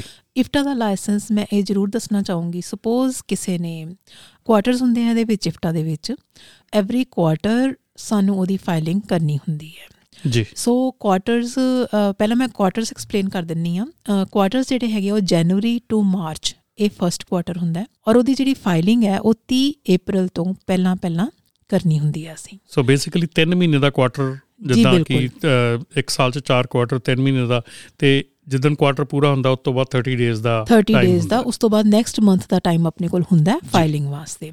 ਸੋ ਫਸਟ ਕੁਆਟਰ ਜਿਹੜਾ ਹੈਗਾ ਆਪਣਾ ਜਨਵਰੀ ਟੂ ਮਾਰਚ ਚੱਲਦਾ ਔਰ ਉਹਦੀ ਜਿਹੜੀ ਫਾਈਲਿੰਗ ਹੈ ਉਹ ਤੀਹ ਅਪ੍ਰੈਲ ਤੋਂ ਪਹਿਲਾਂ ਪਹਿਲਾਂ ਕਰਨੀ ਹੁੰਦੀ ਹੈ ਜੀ। Second quarter April to June ਔਰ ਉਹਦੀ ਫਾਈਲਿੰਗ ਇਕੱਤੀ ਜੁਲਾਈ ਤੋਂ ਪਹਿਲਾਂ ਪਹਿਲਾਂ। Third quarter July to September ਔਰ ਉਹਦੀ ਫਾਈਲਿੰਗ ਇਕੱਤੀ ਅਕਤੂਬਰ ਤੋਂ ਪਹਿਲਾਂ ਪਹਿਲਾਂ ਜੀ। Fourth quarter October to December ਔਰ ਉਹਦੀ ਫਾਈਲਿੰਗ ਇਕੱਤੀ ਜਨਵਰੀ ਤੋਂ ਪਹਿਲਾਂ ਪਹਿਲਾਂ। ਹੁਣ ਜੋ ਮੈਂ ਦੱਸਣਾ ਚਾਹੁੰਦੀ ਸੀਗੀ ਉਹ ਇਹ ਹੈਗਾ ਕਿ ਕਈ ਵਾਰੀ ਸੁਪੋਜ਼ ਜੇ ਆਪਾਂ ਸੈਕਿੰਡ ਕੁਆਟਰ ਚੱਲਦਾ ਪਿਆ, ਕਿਸੇ ਨੇ ਕੰਪਨੀ ਸੈਕਿੰਡ ਕੁਆਟਰ ਦੇ ਵਿੱਚ ਬਣਾਈ, ਉਹਨਾਂ ਨੇ ਤੀਹ ਜੂਨ ਨੂੰ ਜਾਂ ਉਨੱਤੀ ਜੂਨ ਨੂੰ ਆਪਣੇ ਆਪਣਾ ਇਫਟਾ ਦਾ ਲਾਇਸੈਂਸ ਲੈ ਲਿਆ ਜੀ। ਸੋ ਉਹਨਾਂ ਦੇ ਦਿਮਾਗ ਦੇ ਵਿੱਚ ਇਹ ਨਾ ਹੋਵੇ ਵੀ ਅਸੀਂ ਤਾਂ ਕੁਆਟਰ ਡਨ ਹੋਣ ਦੇ ਉੱਤੇ ਇਫਟਾ ਦਾ ਲਾਇਸੈਂਸ ਲਿੱਤਾ ਹੈ, ਚਾਹੇ ਆਪਾਂ ਲਾਸਟ ਡੇ ਇਫਟਾ ਦਾ ਲਾਇਸੈਂਸ ਲਿੱਤਾ ਹੈ ਤਾਂ ਉਹਦੀ ਫਾਈਲਿੰਗ ਜ਼ਰੂਰੀ ਹੈ, ਉਸ ਕੁਆਟਰ ਦੀ ਫਾਈਲਿੰਗ ਜ਼ਰੂਰੀ ਹੈ ਜੀ, ਚਾਹੇ ਜ਼ੀਰੋ ਕਰਕੇ ਫਾਈਲਿੰਗ ਕਰੋ ਪਰ ਉਹਦੀ ਫਾਈਲਿੰਗ ਜ਼ਰੂਰੀ ਹੈ। ਅਗਲੇ ਜਿਹੜਾ ਆਪਾਂ ਜੁਲਾਈ ਦੇ ਵਿੱਚ ਚੱਲਦੇ ਪਏ ਹਾਂ ਉਹਦੇ ਵਿੱਚ ਉਹਦੀ ਫਾਈਲਿੰਗ ਜ਼ਰੂਰੀ। ਸੋ ਇਫਟਾ ਦਾ ਕੁਆਟਰ ਖਤਮ ਹੋਣ ਤੋਂ ਚਾਹੇ ਤੁਸੀਂ ਸੇਮ ਡੇ ਇੱਕ ਦਿਨ ਪਹਿਲਾਂ ਆਪਣਾ ਇਫਟਾ ਦਾ ਲਾਇਸੈਂਸ ਲਿੱਤਾ ਹੈ ਫਿਰ ਵੀ ਉਹਦੀ ਫਾਈਲਿੰਗ ਜ਼ਰੂਰੀ ਹੈ। ਸੋ ਕੋਸ਼ਿਸ਼ ਕਰੋ ਵੀ ਜਾਂ ਤਾਂ ਤੁਸੀਂ ਅਗਲੇ ਕੁਆਟਰ 'ਚ ਹੀ ਲਓ, ਪਰ ਜੇ ਬਾਈ ਦਾ ਵੇ ਉਸ ਦਿਨ 'ਤੇ ਆ ਗਿਆ ਅਤੇ ਉਸ ਕੁਆਟਰ ਦੀ ਜਿਹੜੀ ਫਾਈਲਿੰਗ ਹੈਗੀ ਹੈ ਚਾਹੇ ਜ਼ੀਰੋ ਕਰਕੇ ਫਾਈਲਿੰਗ ਕਰੋ ਪਰ ਕਰੋ ਜ਼ਰੂਰ ਕਰੋ ਜ਼ਰੂਰ। ਅਤੇ ਹੁਣ ਇਸ ਤੋਂ ਬਾਅਦ ਆਪਾਂ ਗੱਲ ਕਰੀਏ ਕਿ ਆਪਾਂ ਨੂੰ ਕਿਹੜੇ ਕਿਹੜੇ ਰੈਕਟਸ ਚਾਹੀਦੇ ਹੈਗੇ, ਕਿਹੜੀਆਂ ਕਿਹੜੀਆਂ ਚੀਜ਼ਾਂ ਚਾਹੀਦੀਆਂ ਹੈਗੀਆਂ, ਜਦੋਂ ਫਿਊਲ ਦਾ ਇਫਟਾ ਫਿਊਲ ਜਿਹੜਾ ਟੈਕਸ ਹੈਗਾ ਭਰਨਾ ਹੈਗਾ ਅਤੇ ਉਹਦੇ ਲਈ ਕਿਹੜੀਆਂ ਕਿਹੜੀਆਂ ਚੀਜ਼ਾਂ ਜ਼ਰੂਰੀ ਹੈਗੀਆਂ ਜੀ। ਸੋ ਉਹਦੇ ਵਾਸਤੇ ਸਭ ਤੋਂ ਪਹਿਲਾਂ ਤਾਂ ਜਿਹੜੀ ਰਿਕੁਆ ਕਿਉਂਕਿ ਹੈ ਹੀ ਫਿਊਲ ਦਾ ਟੈਕਸ, ਸੋ ਇਹਦੇ ਵਾਸਤੇ ਫਿਊਲ ਰਿਸੀਟਸ ਜਿਹੜੀਆਂ ਹੈਗੀਆਂ ਉਹ ਬਹੁਤ ਰਿਕੁਆਇਰਡ ਹੈਗੀਆਂ ਨੇ, ਬਹੁਤ ਜ਼ਰੂਰੀ ਹੈ। ਅਗਰ ਸਪੋਜ਼ ਤੁਸੀਂ ਕਿਸੇ ਦਾ ਫਿਊਲ ਕਾਰਡ ਯੂਜ਼ ਕਰਦੇ ਪਏ ਹੋ ਤਾਂ ਉਹ ਸਟੇਟਮੈਂਟ ਵੀ ਵਰਕ ਕਰੇਗੀ ਫਿਊਲ ਰਿਸੀਟ ਦੀ ਬਦਲੇ। ਅੱਛਾ ਜੀ ਜੀ। ਇਸ ਤੋਂ ਇਲਾਵਾ ਸਾਨੂੰ ਮਾਈਲੇਜ ਰੈਕਰਡਸ ਚਾਹੀਦੇ ਹੈ ਕਿ ਜਿਹੜੀਆਂ ਤੁਹਾਡੀਆਂ ਮਾਈਲੇਜ ਹੈਗੀਆਂ ਨੇ ਪਰ ਸਟੇਟ ਦੀਆਂ ਉਹ ਕਿੱਦਾਂ ਕੈਲਕੂਲੇਟ ਹੋਈਆਂ ਤੁਹਾਡੀਆਂ ਜੀ। ਅੱਜ ਕੱਲ੍ਹ ਈਜ਼ੀਐਸਟ ਵੇ ਹੈਗਾ ਈ ਐਲ ਡੀ ਦਾ, ਈ ਐਲ ਡੀ ਸਾਰੇ ਟਰੱਕਾਂ ਦੇ ਵਿੱਚ ਲੱਗੀ ਹੋਈ ਹੈ, ਸੋ ਉਹ ਈ ਐਲ ਡੀ ਦੀ ਰਿਪੋਰਟ ਜਿਹੜੀ ਹੈਗੀ ਹੈ ਉਹ ਵੀ ਵਰਕ ਕਰਦੀ ਹੈ ਮਾਈਲੇਜ ਵਾਸਤੇ, ਕਿਉਂਕਿ ਈ ਐਲ ਡੀ 'ਚੋਂ ਰਿਪੋਰਟ ਨਿਕਲ ਜਾਂਦੀ ਹੈ ਕੁਆਟਰਲੀ ਇਫਟਾ ਦੀ ਕਿ ਕਿਹੜੀ ਸਟੇਟ 'ਚ ਤੁਹਾਡੇ ਟਰੱਕ ਨੇ ਕਿੰਨੀਆਂ ਮੀਲਾਂ ਚਲਾਇਆ ਜੀ। ਪਰ ਇੱਥੇ ਆਣ ਕੇ ਇੰਦੂ ਜੀ ਆਪਾਂ ਇੱਕ ਗੱਲ ਇਹ ਵੀ ਰੈੱਡ ਫਲੈਗ ਜਿਹਾ ਕਰ ਦਈਏ ਵੀ ਜੇ ਕਿਸੇ ਨੇ ਦੋ ਈ ਐਲ ਡੀਆਂ ਲਗਵਾਈਆਂ ਅਤੇ ਉਹਨਾਂ ਨੂੰ ਜ਼ਰੂਰ ਇੱਥੇ ਪ੍ਰੋਬਲਮ ਆਊਗੀ ਵੀ ਕਿਹੜੀ ਈ ਐਲ ਡੀ ਦਾ ਡਾਟਾ ਦੇਣਾ ਆ ਅਤੇ ਕਿਹੜੀ ਦਾ ਨਹੀਂ ਦੇਣਾ। ਸੋ ਇਹ ਵੀ ਇੱਕ ਜਿਹੜੀ ਆ ਰੈੱਡ ਫਲੈਗ ਹੈਗਾ, ਜੇ ਤੁਸੀਂ ਇੱਦਾਂ ਦੇ ਝੰਜਟ 'ਚ ਪਏ ਆ ਤਾਂ ਪਲੀਜ਼ ਉਹ 'ਚੋਂ ਬਾਹਰ ਨਿਕਲੋ, ਇੱਕ ਈ ਐਲ ਡੀ ਯੂਜ਼ ਕਰੋ ਤਾਂ ਕਿ ਤੁਸੀਂ ਆਪਣਾ ਪ੍ਰੋਪਰ ਟੈਕਸ ਭਰ ਸਕੋ ਜੀ। ਬਿਲਕੁਲ ਠੀਕ ਹੈ ਜੀ, ਇਹ ਜ਼ਰੂਰੀ ਹੈਗਾ। ਸੋ ਉਹਨੂੰ ਸੈੱਟ ਕਰਨ ਲਈ ਫਿਰ ਤੀਸਰਾ ਤਰੀਕਾ ਆਪਣੇ ਕੋਲ ਹੈਗਾ ਟ੍ਰਿਪ ਰਿਪੋਰਟਸ ਦਾ। ਅਗਰ ਕੋਈ ਈ ਐਲ ਡੀ ਦੇ ਵਿੱਚ ਇੱਦਾਂ ਵੈਸੇ ਤਾਂ ਆਪਾਂ ਹੀ ਕਹਿੰਦੇ ਕਿ ਕਰਨਾ ਹੀ ਨਹੀਂ ਚਾਹੀਦਾ, ਗਲਤ ਹੈ, ਅਗਰ ਕੋਈ ਕਰਦਾ ਵੀ ਪਿਆ ਹੈਗਾ ਤਾਂ ਉਹਦੇ ਵਾਸਤੇ ਟ੍ਰਿਪ ਰਿਪੋਰਟਸ ਜਿਹੜੀਆਂ ਹੈਗੀਆਂ ਨੇ ਉਹ ਯੂਜ਼ ਕੀਤੀਆਂ ਜਾ ਸਕਦੀਆਂ ਨੇ ਕੈਲਕੂਲੇਸ਼ਨ ਵਾਸਤੇ ਜੀ। ਪਰ ਰਮਨ ਜੀ ਇੱਥੇ ਮੈਂ ਇਹ ਵੀ ਜ਼ਰੂਰ ਕਹਿਣਾ ਚਾਹੂੰਗੀ ਕਿ ਆਪਣੇ ਜਿਹੜੇ ਕਾਫੀ ਮੈਜੋਰਿਟੀ ਹੈਗੀ ਹੈ ਉਹ ਵਿੱਚੋਂ ਟ੍ਰਿਪ ਰਿਪੋਰਟਸ ਨੂੰ ਵੀ ਮਿਸ ਕਰ ਜਾਂਦੇ ਹੈ। ਇਹ ਮੈਂ ਕਾਫੀ ਇਹ ਪ੍ਰੋਬਲਮ ਹੈਗੀ ਹੈ ਜਿਹੜੀ ਟ੍ਰਿਪ ਰਿਪੋਰਟਸ ਦੀ ਹੈਗੀ ਹੈ, ਜਿੱਦਾਂ ਆਪਾਂ ਐਨਵਲਪ ਬਣਾਉਂਦੇ ਹੈਗੇ ਟ੍ਰਿਪ ਰਿਪੋਰਟਸ ਦੇ ਹੈ ਨਾ, ਅਤੇ ਇੱਕ ਈਚ ਟ੍ਰਿਪ ਦਾ ਈਚ ਐਨਵਲਪ ਚਾਹੀਦਾ ਹੁੰਦਾ ਆ। ਸੋ ਉਹ ਬਹੁਤ ਕੰਪਨੀਆਂ ਜਿਹੜੀਆਂ ਹੈਗੀਆਂ ਉਹ ਮੈਂ ਕਈ ਵਾਰੀ ਦੇਖਿਆ ਹੈਗਾ ਉਹ ਬਿਲਕੁਲ ਹੀ ਨਹੀਂ ਮੇਨਟੇਨ ਕਰਦੀਆਂ ਜਾਂ ਉਹਨਾਂ ਦਾ ਕੋਈ ਰੈਕਡ ਨਹੀਂ ਰੱਖਿਆ ਹੁੰਦਾ ਜੀ। ਬਿਲਕੁਲ ਇਹ ਬਹੁਤ ਜ਼ਰੂਰੀ ਹੈ ਕਿਉਂਕਿ ਇਹ ਚੀਜ਼ਾਂ ਸਾਨੂੰ ਇਹ ਨਹੀਂ ਹੈ ਕਿ ਸਿਰਫ ਇਫਟਾ ਭਰਨ ਵੇਲੇ ਜ਼ਰੂਰਤ ਹੈ ਇਹਨਾਂ ਦੀ, ਲੇਟਰ ਔਨ ਤੁਹਾਡਾ ਡੀ ਐਮ ਵੀ ਦਾ ਆਡਿਟ ਆ ਗਿਆ ਜਾਂ ਤੁਹਾਡਾ ਇਫਟਾ ਦਾ ਆਡਿਟ ਆ ਗਿਆ, ਸਭ ਤੋਂ ਪਹਿਲੀ ਚੀਜ਼ ਦੀ ਰਿਕੁਆਇਰਮੈਂਟ ਜਿਹੜੀ ਹੈਗੀ ਅਗਰ ਡੀ ਐਮ ਵੀ ਦਾ ਆਡਿਟ ਆਇਆ ਤਾਂ ਉਹਨਾਂ ਨੇ ਤੁਹਾਡੇ ਕੋਲੋਂ ਟ੍ਰਿਪ ਰਿਪੋਰਟ ਜਿਹੜੇ ਤੁਸੀਂ ਐਨਵੈਲਪਸ ਦੀ ਗੱਲ ਕਰਦੇ ਪਏ ਹੋ ਪਹਿਲੀ ਰਿਕੁਆਇਰਮੈਂਟ ਹੀ ਉਹਨਾਂ ਦੀ ਉਹ ਐਨਵੈਲਪਸ ਨੇ। ਵਾਹ। ਅਗਰ ਅਸੀਂ ਐਨਵੈਲਪਸ, ਬਹੁਤ ਸਾਰੀਆਂ ਕੰਪਨੀਜ਼ ਇਸ ਤਰ੍ਹਾਂ ਦੀਆਂ ਨੇ ਜਿਹੜੀਆਂ ਐਨਵੈਲਪ ਮੇਨਟੇਨ ਹੀ ਨਹੀਂ ਕਰਦੀਆਂ ਜਿੱਦਾਂ ਤੁਸੀਂ ਕਿਹਾ, ਔਰ ਇਹ ਸੱਚਾਈ ਹੈ। ਅਗਰ ਉਹ ਮੇਨਟੇਨ ਨਹੀਂ ਕਰਦੇ ਤੇ ਸਪੋਜ਼ ਇੱਕ ਸਾਲ ਦਾ ਜਾਂ ਦੋ ਸਾਲ ਦਾ ਆਡਿਟ ਆਇਆ ਤਾਂ ਉਹਨਾਂ ਨੇ ਤਾਂ ਤੁਹਾਨੂੰ ਮਹੀਨਾ ਦੇਣਾ ਜਾਂ ਦਾ ਵੀਹ ਦਿਨ ਜਾਂ ਪੱਚੀ ਦਿਨ, ਤਾਂ ਮਹੀਨੇ ਵਿੱਚ ਤੁਹਾਨੂੰ ਦੋ ਸਾਲਾਂ ਦਾ ਕੰਮ ਫਿਰ ਇਕੱਠਾ ਕਰਨਾ ਪਊਗਾ। ਕਿੱਥੇ ਇੱਕ ਐਨਵੈਲਪ ਲਿਖਣ ਨੂੰ ਪੰਜ ਮਿੰਟ ਲੱਗਦੇ ਨੇ ਤੇ ਕਿੱਥੇ ਤੁਹਾਨੂੰ ਦੋ ਸਾਲਾਂ ਦਾ ਕੰਮ ਇਕੱਠਾ ਦੇਣਾ ਤਾਂ ਪੈਣਾ, ਨਹੀਂ ਦਊਂਗੇ ਤੇ ਪੈਨਲਟੀ ਪਊਗੀ ਜੀ। ਜਿਹੜਾ ਟ੍ਰਿਪ ਐਨਵਲਪ ਹੈਗਾ ਆ, ਜਿਹੜੀ ਟ੍ਰਿਪ ਰਿਪੋਰਟ ਹੈਗੀ ਆ ਉਹ ਤਾਂ ਬੇਸਿਕਲੀ ਡਰਾਈਵਰ ਵੱਲੋਂ ਹੀ ਸਬਮਿਟ ਕੀਤੀ ਜਾਂਦੀ ਹੈ ਜੀ। ਬਿਲਕੁਲ, ਡਰਾਈਵਰ ਲਿਖ ਕੇ ਤੇ ਆਪਣੇ ਜਿਹੜਾ ਕੈਰੀਅਰ ਆ ਉਹਨੂੰ ਸਬਮਿਟ ਕਰਦਾ ਹੈ। ਸੋ ਇਹ ਜਿਹੜੇ ਟ੍ਰਿਪ ਐਨਵਲਪ ਬਣਾਉਣੇ ਹੈਗੇ ਆ ਉਹ ਜ਼ਰੂਰੀ ਹੈਗੇ ਆ, ਟ੍ਰਿਪ ਐਨਵਲਪ ਬਣਾ ਕੇ ਉਹਨੂੰ ਪ੍ਰੋਪਰ ਢੰਗ ਦੇ ਨਾਲ ਰੱਖਣਾ, ਮੇਨਟੇਨ ਕਰਨਾ। ਅਤੇ ਕਿਸੇ ਦਿਨ ਆਪਾਂ ਉਹ ਵੀ ਗੱਲ ਕਰਾਂਗੇ ਕਿ ਜੇ ਹੁਣ ਵੀ ਟਾਈਮ ਹੈਗਾ ਤਾਂ ਆਪਾਂ ਗੱਲ ਕਰ ਸਕਦੇ ਕਿ ਟ੍ਰਿਪ ਐਨਵਲਪ ਦੇ ਵਿੱਚ ਕਿਹੜੀਆਂ ਕਿਹੜੀਆਂ ਚੀਜ਼ਾਂ ਰੱਖ ਸਕਦੇ ਹਾਂ ਜੀ। ਬਿਲਕੁਲ ਬਿਲਕੁਲ, ਉਹਦੇ ਬਾਰੇ ਆਪਾਂ ਗੱਲ ਕਰਾਂਗੇ ਜ਼ਰੂਰ ਕਿ ਕਿਉਂਕਿ ਉਹ ਬਹੁਤ ਡਿਟੇਲਡ ਚੀਜ਼ ਹੈਗੀ ਹੈ, ਇਹ ਹੋਣੀ ਜ਼ਰੂਰੀ ਹੈ, ਆਪਾਂ ਇਹਨੂੰ ਛੱਡ ਨਹੀਂ ਸਕਦੇ, ਸਕਿਪ ਨਹੀਂ ਕਰ ਸਕਦੇ ਹੈਗੇ। ਅਤੇ ਹੁਣ ਇਸ ਤੋਂ ਬਾਅਦ ਆਪਾਂ ਜੇ ਗੱਲ ਕਰੀਏ ਵੀ ਜਿਹੜਾ ਇਫਟਾ ਕੰਮ ਕਿਸ ਤਰ੍ਹਾਂ ਕਰਦਾ ਹੈ, ਇਫਟਾ ਜਿਹੜਾ ਹੈਗਾ ਇੰਟਰਨੈਸ਼ਨਲ ਫਿਊਲ ਟੈਕਸ ਹੈਗਾ, ਇਹਨੂੰ ਆਪਾਂ ਵਿਚਾਰ ਕਰ ਲਿਆ ਇਹਦੀ ਕੀ ਕੀ ਚਾਹੀਦਾ, ਸਾਰਾ ਕੁਝ ਕੰਮ ਕਿਸ ਤਰ੍ਹਾਂ ਕਰਦਾ ਹੈਗਾ ਜੀ। ਰਮਨ ਜੀ ਕਈ ਵਾਰੀ ਸਾਡੇ ਕੋਲ ਕੋਈ ਟਰੱਕ ਆਉਂਦੇ ਟਰੱਕ ਡਰਾਈਵਰਸ ਆਉਂਦੇ ਹੈਗੇ ਆ, ਉਹ ਕਹਿੰਦੇ ਆ ਕਿ ਉਹਦਾ ਤਾਂ ਜੀ ਤੁਸੀਂ ਇਫਟਾ ਇੰਨਾ ਬਣਾਇਆ, ਚਲਾਇਆ ਸੀ ਇੱਕੋ ਹੀ ਸਟੇਟ 'ਚ ਸੀਗਾ, ਕੋਈ ਥਾਂ ਦੇ ਉੱਤੇ ਇੱਕੋ ਹੀ ਮਾਈਲੇਜ ਚਲਾਈਆਂ ਸੀਗੀਆਂ ਪਰ ਉਹਨੂੰ ਇਫਟਾ ਪਿਆ ਹੀ ਨਹੀਂ, ਮੈਨੂੰ ਇਫਟਾ ਬਹੁਤ ਪੈ ਗਿਆ। ਬਹੁਤ ਜਣਿਆਂ ਦਾ ਇਹ ਜਿਹੜਾ ਹੈਗਾ ਇਹ ਕੁਐਸਚਨ ਹੁੰਦਾ ਜੀ। ਸੋ ਮੈਂ ਇੱਥੇ ਜ਼ਰੂਰ ਦੱਸਣਾ ਚਾਹੂੰਗੀ ਕਿ ਜਿੰਨਾ ਚਲਾਇਆ ਜਾਂ ਜਿੰਨਾ ਫਿਊਲ ਪਵਾਇਆ ਇਹ ਦੋਨੋਂ ਚੀਜ਼ਾਂ ਮੈਟਰ ਕਰਦੀਆਂ ਨੇ। ਕੀ ਕੀ ਮੈਟਰ ਕਰਦਾ? ਸਭ ਤੋਂ ਪਹਿਲਾਂ ਤੁਹਾਡੇ ਟਰੱਕ ਦੀ ਐਵਰੇਜ, ਤੁਹਾਡਾ ਟਰੱਕ ਕਿੰਨੀ ਐਵਰੇਜ ਦਿੰਦਾ ਪਿਆ। ਕਿਸੇ ਦਾ ਟਰੱਕ ਹੋ ਸਕਦਾ ਸੱਤ ਦੀ ਐਵਰੇਜ ਦਿੰਦਾ ਪਿਆ, ਕਿਸੇ ਦਾ ਟਰੱਕ ਹੋ ਸਕਦਾ ਛੇ ਦੀ ਐਵਰੇਜ ਦਿੰਦਾ ਪਿਆ। ਸੋ ਇਫਟਾ ਭਰਨ ਵਾਸਤੇ ਪੰਜ ਤੋਂ ਅੱਠ ਦੇ ਵਿੱਚ ਟਰੱਕ ਦੀ ਐਵਰੇਜ ਹੋਣੀ ਚਾਹੀਦੀ ਹੈ। ਪੰਜ ਤੋਂ ਥੱਲੇ ਨਹੀਂ ਹੋ ਸਕਦੀ, ਅੱਠ ਤੋਂ ਉੱਤੇ ਨਹੀਂ ਹੋ ਸਕਦੀ। ਪਹਿਲਾਂ ਇਹ ਮੇਰੇ ਖਿਆਲ ਸਾਢੇ ਪੰਜ ਦੇ ਉੱਤੇ ਸੈੱਟ ਸੀਗੀ ਕਿ ਸਾਢੇ ਪੰਜ ਜਿਹੜੀ ਐਵਰੇਜ ਆ ਉਹ ਮੇਨਟੇਨ ਰੱਖੀ ਜਾਂਦੀ ਹੈ। ਅਤੇ ਇੱਥੇ ਇੱਕ ਮੈਂ ਇੱਕ ਲੌਜੀਕਲ ਜਿਹਾ ਸਵਾਲ ਹੈਗਾ ਕਿ ਜੇ ਕਿਸੇ ਦੀ ਐਵਰੇਜ ਘੱਟ ਆ ਜੀ ਤੇ ਉਹਦਾ ਡੀਜ਼ਲ ਵੱਧ ਯੂਜ਼ ਹੋਊਗਾ, ਉਹਨੇ ਟੈਕਸ ਵੱਧ ਭਰਿਆ ਤੇ ਉਹ ਆਟੋਮੈਟਿਕਲੀ ਕੁਆਟਰ ਦੇ ਐਂਡ 'ਤੇ ਉਹਨੂੰ ਟੈਕਸ ਨਹੀਂ ਦੇਣਾ ਪੈਣਾ। ਸੋ ਜੇ ਕਿਸੇ ਨੂੰ ਟੈਕਸ ਨਹੀਂ ਦੇਣਾ ਪਿਆ ਤਾਂ ਉਹਨੂੰ ਇਹ ਧਿਆਨ ਰੱਖਣਾ ਚਾਹੀਦਾ ਮੇਰੀ ਐਵਰੇਜ ਘੱਟ ਹੋ ਗਈ, ਮੈਂ ਡੀਜ਼ਲ 'ਚ ਜ਼ਿਆਦਾ ਪੈਸੇ ਪੇ ਕਰ ਰਿਹਾ, ਇਸ ਕਰਕੇ ਮੈਨੂੰ ਇਫਟਾ ਨਹੀਂ ਭਰਨਾ ਪੈ ਰਿਹਾ। ਠੀਕ ਹੈ ਨਾ। ਸੋ ਇਹ ਜੇ ਇਫਟਾ ਨਹੀਂ ਭਰਨਾ ਪਿਆ ਉਹ ਖੁਸ਼ੀ ਵਾਲੀ ਗੱਲ ਨਹੀਂ ਗੀ, ਉਹਦਾ ਮਤਲਬ ਇਹ ਆ ਵੀ ਤੁਹਾਡਾ ਹੋਰ ਕਿਤੇ ਨਾ ਕਿਤੇ ਵੱਧ ਖਰਚਾ ਹੋ ਰਿਹਾ ਵੱਧ ਖਰਚਾ ਹੋ ਰਿਹਾ। ਬਿਲਕੁਲ ਜੀ। ਸੋ ਦੂਸਰੀ ਚੀਜ਼ ਜਿਹੜੀ ਹੈਗੀ ਹੈ ਉਹ ਇਹ ਹੈ ਕਿ ਤੁਸੀਂ ਫਿਊਲ ਕਿੱਥੇ ਭਰਵਾਇਆ। ਹਾਂਜੀ, ਇਹ ਬਹੁਤ ਵੱਡਾ ਬਹੁਤ ਵੱਡੀ ਸਿਚੁਏਸ਼ਨ ਹੈਗੀ ਆ ਕਿ ਕਈ ਵਾਰੀ ਬਹੁਤ ਬੰਦੇ ਜਿਹੜੇ ਆ ਕੈਲੀਫੋਰਨੀਆ ਦੇ ਵਿੱਚ ਉਹ ਫਿਊਲ ਨਹੀਂ ਭਰਵਾਉਂਦੇ ਹੈਗੇ, ਕਹਿੰਦੇ ਮਹਿੰਗਾ ਆ ਫਿਊਲ, ਅਤੇ ਉਹ ਜਾ ਕੇ ਨਿਊ ਮੈਕਸੀਕੋ ਜਾਂ ਔਰਗਨ ਦੇ ਵਿੱਚੋਂ ਫਿਊਲ ਭਰਵਾਉਂਦੇ ਆ। ਅਤੇ ਔਰਗਨ ਜਿਹੜਾ ਆ ਉੱਥੇ ਤੁਸੀਂ ਮਾਈਲਾਂ ਦੇ ਹਿਸਾਬ ਨਾਲ ਪੇ ਕਰਦੇ ਆ ਅਤੇ ਫਿਊਲ ਉੱਥੋਂ ਭਰਵਾ ਲਿਆ ਅਤੇ ਮੁੜ ਕੇ ਫਿਰ ਕੈਲੀਫੋਰਨੀਆ ਟੈਕਸ ਦੇ ਦਿੱਤਾ। ਸੋ ਕੰਨ ਕਿੱਧਰੋਂ ਫੜੋ, ਉੱਧਰੋਂ ਫੜੋ, ਇੱਧਰੋਂ ਫੜੋ, ਕੰਨ ਫੜਿਆ ਜਾਣਾ। ਸੋ ਇਹ ਜਿਹੜੀ ਆ ਫਿਊਲ ਦਾ ਆ ਕਿ ਤੁਸੀਂ ਸਟੇਟਾਂ ਸਾਰੀਆਂ ਦੇ ਵਿੱਚ ਬੈਲੈਂਸ ਰੱਖੋ, ਅਤੇ ਕੁਛ ਇੱਕ ਸਟੇਟਾਂ ਹੈਗੀਆਂ ਜਿਹੜੀਆਂ ਕਿ ਤੁਹਾਡੇ ਕੋਲ ਪਰ ਮਾਈਲ ਦੇ ਹਿਸਾਬ ਨਾਲ ਰਹਿੰਦੀਆਂ, ਉੱਥੋਂ ਫਿਊਲ ਭਰਵਾਉਣਾ ਜਿਹੜਾ ਆ ਉਹ ਬਿਲਕੁਲ ਠੀਕ ਨਹੀਂ ਹੈਗਾ। ਜੇ ਤੁਸੀਂ ਔਰਗਨ 'ਚੋਂ ਭਰਵਾਉਂਦੇ ਆ ਅਤੇ ਤਿੰਨ ਸੌ ਮੀਲ ਤੁਸੀਂ ਜਾਂਦੇ, ਤਿੰਨ ਸੌ ਵਾਪਸ ਆਉਂਦੇ ਹੋ, ਉਹਦੀ ਛੇ ਸੌ ਮੀਲ ਨੂੰ ਡਿਵਾਈਡ ਕਰਕੇ ਆਪਣੀ ਐਵਰੇਜ ਦੇ ਹਿਸਾਬ ਨਾਲ ਜਿੰਨੇ ਗੈਲਨਸ ਨਿਕਲਦੇ ਆ ਓਨਾ ਹੀ ਫਿਊਲ ਔਰਗਨ 'ਚੋਂ ਭਰਵਾਉਣਾ ਤੁਹਾਡਾ ਬਣਦਾ ਆ। ਜੇ ਉਸ ਤੋਂ ਵੱਧ ਵੀ ਭਰਵਾਉਂਦੇ ਆ ਤਾਂ ਕਈ ਵਾਰੀ ਔਰਗਨ ਵਾਲੇ ਵੀ ਤੁਹਾਨੂੰ ਆਣ ਕੇ ਫੜ ਲੈਂਦੇ ਵੀ ਤੁਸੀਂ ਤਾਂ ਫਿਊਲ ਜ਼ਿਆਦਾ ਪਵਾਇਆ, ਘੱਟ ਚੱਲੇ ਆ। ਬਿਲਕੁਲ ਠੀਕ ਹੈ ਜੀ, ਬਿਲਕੁਲ ਸਹੀ ਹੈ। ਕਿਉਂਕਿ ਇੱਦਾਂ ਹੁੰਦਾ ਹੁਣ ਜਿਸ ਤਰ੍ਹਾਂ ਔਰਗਨ ਦੀ ਤੁਸੀਂ ਗੱਲ ਕੀਤੀ ਹੈ, ਔਰਗਨ ਦੇ ਉੱਤੇ ਫਿਊਲ ਦੇ ਉੱਤੇ ਟੈਕਸ ਨਹੀਂ ਹੈਗਾ ਜੀ। ਸੋ ਉਹ ਟੈਕਸ ਲੈਂਦੇ ਵੀ ਨਹੀਂ ਹੈਗੇ, ਉਹ ਮੋੜਦੇ ਵੀ ਨਹੀਂ ਹੈਗੇ ਜੀ। ਜਦੋਂ ਇਫਟਾ ਦੀ ਕੈਲਕੂਲੇਸ਼ਨ ਹੁੰਦੀ ਹੈ, ਕੈਲਕੂਲੇਸ਼ਨ ਕਿੱਦਾਂ ਹੁੰਦੀ ਹੈ, ਜਿਹੜੀ ਫਿਊ ਜਿਹੜੀ ਸਟੇਟ 'ਚੋਂ ਤੁਸੀਂ ਫਿਊਲ ਪਵਾਇਆ ਜੀ, ਅਗਰ ਉਹਦੇ 'ਚੋਂ ਜ਼ਰੂਰਤ ਤੋਂ ਘੱਟ ਪਵਾਇਆ ਉਹਨਾਂ ਨੇ ਤੁਹਾਡੇ ਕੋਲੋਂ ਟੈਕਸ ਲੈ ਲੈਣਾ ਜੀ, ਅਗਰ ਜ਼ਰੂਰਤ ਤੋਂ ਜ਼ਿਆਦਾ ਪਵਾਇਆ ਉਹਨਾਂ ਨੇ ਤੁਹਾਨੂੰ ਟੈਕਸ ਮੋੜ ਦੇਣਾ ਜੀ। ਪਰ ਕੁਛ ਸਟੇਟਸ ਜਿਸ ਤਰ੍ਹਾਂ ਔਰੇਗਨ ਦੀ ਆਪਾਂ ਗੱਲ ਕੀਤੀ, ਔਰੇਗਨ ਨਾ ਤਾਂ ਟੈਕਸ ਲੈਂਦੀ ਹੈ ਨਾ ਟੈਕਸ ਮੋੜਦੀ ਹੈ। ਨਹੀਂ ਜੀ, ਉਹ ਪਰ ਮਾਈਲ ਦਾ ਟੈਕਸ ਲੈਂਦੇ ਪਰ ਮਾਈਲ ਦਾ ਲੈਂਦੇ ਆ, ਫਿਊਲ ਤੇ ਨਹੀਂ ਟੈਕਸ। ਉਹ ਹੀ ਹੋ ਗਿਆ ਨਾ, ਕਿਸੇ ਹਿਸਾਬ ਨਾਲ ਉਹਨਾਂ ਨੇ ਲੈਣਾ ਲੈਣਾ ਹੀ ਹੈ, ਉਹਨਾਂ ਨੇ ਲੈਣਾ ਹੀ ਆ। ਉਹ ਪਰ ਮਾਈਲ ਦਾ ਟੈਕਸ ਲੈਂਦੇ ਆ ਪਰ ਉਹਨਾਂ ਦੇ ਫਿਊਲ ਦੇ ਉੱਤੇ ਕੋਈ ਟੈਕਸ ਨਹੀਂ ਹੁੰਦਾ। ਫਿਊਲ ਜਿਹੜਾ ਹੈਗਾ ਉਹ ਟੈਕਸ ਫਰੀ ਹੈਗਾ। ਸੋ ਉਸ ਵਜ੍ਹਾ ਦੇ ਨਾਲ ਉਹ ਨਾ ਤਾਂ ਇਫਟਾ ਦੇ ਵਿੱਚ ਟੈਕਸ ਮੋੜਦੇ, ਕਿਉਂਕਿ ਉਹ ਇਫਟਾ 'ਚ ਪਾਰਟੀਸਪੇਟ ਨਹੀਂ ਕਰਦੇ ਉਸ ਉਸ ਚੀਜ਼ ਦੇ ਵਿੱਚ। ਸੋ ਇਫਟਾ ਦਾ ਨਾ ਉਹ ਫਿਊਲ ਲੈਂਦੇ ਆ, ਫਿਊਲ ਦੇ ਉੱਤੇ ਟੈਕਸ ਲੈਂਦੇ ਆ, ਨਾ ਉਹ ਫਿਊਲ ਦਾ ਟੈਕਸ ਮੋੜਦੇ ਆ। ਸੋ ਜਿਹੜੀ ਇਹਦੀ ਕੈਲਕੂਲੇਸ਼ਨ ਹੈਗੀ ਆ ਬੜੇ ਹਿਸਾਬ ਦੇ ਨਾਲ ਹੁੰਦੀ ਹੈ। ਸਾਰੇ ਟਰੱਕਾਂ ਵਾਲਿਆਂ ਨੂੰ ਇਹ ਡਾਊਟ ਹੁੰਦਾ ਹੈ ਕਿ ਸਾਡੇ ਸਾਨੂੰ ਟੈਕਸ ਜ਼ਿਆਦਾ ਪੈ ਗਿਆ, ਸਾਨੂੰ ਇਫਟਾ ਘੱਟ ਪੈ ਗਿਆ। ਸੋ ਜਿਨ੍ਹਾਂ ਨੂੰ ਘੱਟ ਪੈਂਦਾ ਹੈ ਜਾਂ ਜਿਨ੍ਹਾਂ ਨੂੰ ਕਈਆਂ ਨੂੰ ਰਿਫੰਡ ਵੀ ਆਉਂਦਾ ਹੈ, ਜਿਨ੍ਹਾਂ ਨੂੰ ਰਿਫੰਡ ਆਉਂਦਾ ਜਾਂ ਜਿਨ੍ਹਾਂ ਨੂੰ ਟੈਕਸ ਘੱਟ ਪੈਂਦਾ, ਉਹ ਇਸੇ ਕਰਕੇ ਕਿ ਉਹਨਾਂ ਨੇ ਬੜਾ ਪਲਾਨ ਵੇ ਦੇ ਨਾਲ ਫਿਊਲ ਪਵਾਇਆ ਹੁੰਦਾ ਜੀ। ਇਹ ਬਹੁਤ ਜ਼ਰੂਰੀ ਹੈਗਾ ਕਿਉਂਕਿ ਮੈਂ ਜਦੋਂ ਅੱਜ ਤੋਂ ਪੰਜ ਸੱਤ ਸਾਲ ਪਹਿਲਾਂ ਇਫਟਾ ਦੀ ਕਲਾਸ ਲਈ ਸੀਗੀ ਅਤੇ ਉਹਦੇ ਵਿੱਚ ਜਦੋਂ ਸਟੇਟ ਬੋਰਡ ਆਫ ਇਕੁਲਾਈਜੇਸ਼ਨ ਦੇ ਉੱਥੇ ਸੈਕਰਾਮੈਂਟੋ ਦੇ ਵਿੱਚ ਕਲਾਸ ਸੀਗੀ ਜੀ, ਅਤੇ ਉਹਨਾਂ ਨੇ ਡੀਟੇਲ ਦੇ ਵਿੱਚ ਸਮਝਾਇਆ ਸੀ। ਜਿਹੜੀ ਸਟੇਟ ਦੀ ਵੈਬਸਾਈਟ ਹੈਗੀ ਆ ਉਹਦੇ ਉੱਤੇ ਜਦੋਂ ਤੁਸੀਂ ਫਿਊਲ ਟੈਕਸ ਭਰਦੇ ਹੈਗੇ ਆ ਅਤੇ ਤੁਸੀਂ ਈਚ ਸਟੇਟ ਦਾ ਮਾਈਲ ਭਰਦੇ ਆ, ਫਿਰ ਗੈਲਨਸ ਆਪਣਾ ਭਰਦੇ ਆ ਜੀ, ਅਤੇ ਤੁਹਾਡੀ ਜਿਹੜੀ ਆ ਨਾ ਐਡਜਸਟਮੈਂਟ ਹੁੰਦੀ ਰਹਿੰਦੀ ਆ ਨਾਲ ਨਾਲ। ਉਹ ਬੜੀ ਇੰਟਰਸਟਿੰਗ ਆ ਦੇਖਣ ਵਾਲੀ ਵੀ ਕਿਸੇ ਸਟੇਟ ਤੋਂ ਤੁਹਾਨੂੰ ਵਾਪਸ ਮੁੜ ਰਿਹਾ ਟੈਕਸ, ਕਿਸੇ ਸਟੇਟ 'ਚ ਤੁਸੀਂ ਦੇ ਰਹੇ ਆ।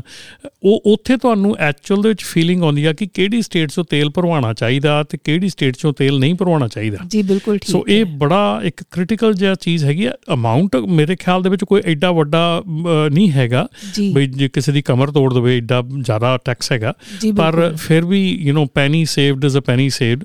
ਸੋ ਜੇ ਧਿਆਨ ਦੇ ਨਾਲ ਭਰਵਾਇਆ ਜਾਵੇ ਤਾਂ ਇਹ ਪਹਿਲਾਂ ਇੱਕ ਮਿੱਥ ਹੁੰਦੀ ਸੀਗੀ ਕਿ ਸੌ ਡੇਢ ਸੌ ਡਾਲਰ ਕੁਆਟਰ ਦਾ ਤਾਂ ਫਿਊਲ ਟੈਕਸ ਬਣਦਾ ਹੀ ਬਣਦਾ ਹੈ।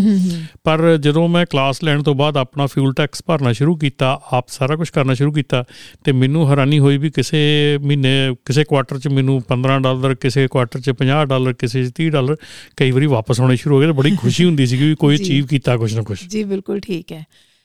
ਸੋ ਜਦੋਂ ਆਪਾਂ ਇਫਟਾ ਦੀ ਕੈਲਕੂਲੇਸ਼ਨ ਹੁੰਦੀ ਹੈ, ਕੁਝ ਚੀਜ਼ਾਂ ਹੈਗੀਆਂ ਨੇ। ਇੱਕ ਤਾਂ ਟੋਟਲ ਮਾਈਲੇਜ ਜੀ ਧਿਆਨ 'ਚ ਰੱਖਣ ਵਾਲੀ ਹੁੰਦੀ ਹੈ, ਤੁਸੀਂ ਕਿਹੜੀ ਸਟੇਟ 'ਚ ਕਿੰਨੀਆਂ ਮੀਲਾਂ ਚਲਾਇਆ। ਉਸ ਤੋਂ ਬਾਅਦ ਮਾਈਲ ਪਰ ਗੈਲਨ ਤੁਹਾਡੇ ਟਰੱਕ ਦੀ ਐਵਰੇਜ ਕਿੰਨੀ ਹੈਗੀ ਹੈ, ਉਹ ਆ ਗਿਆ।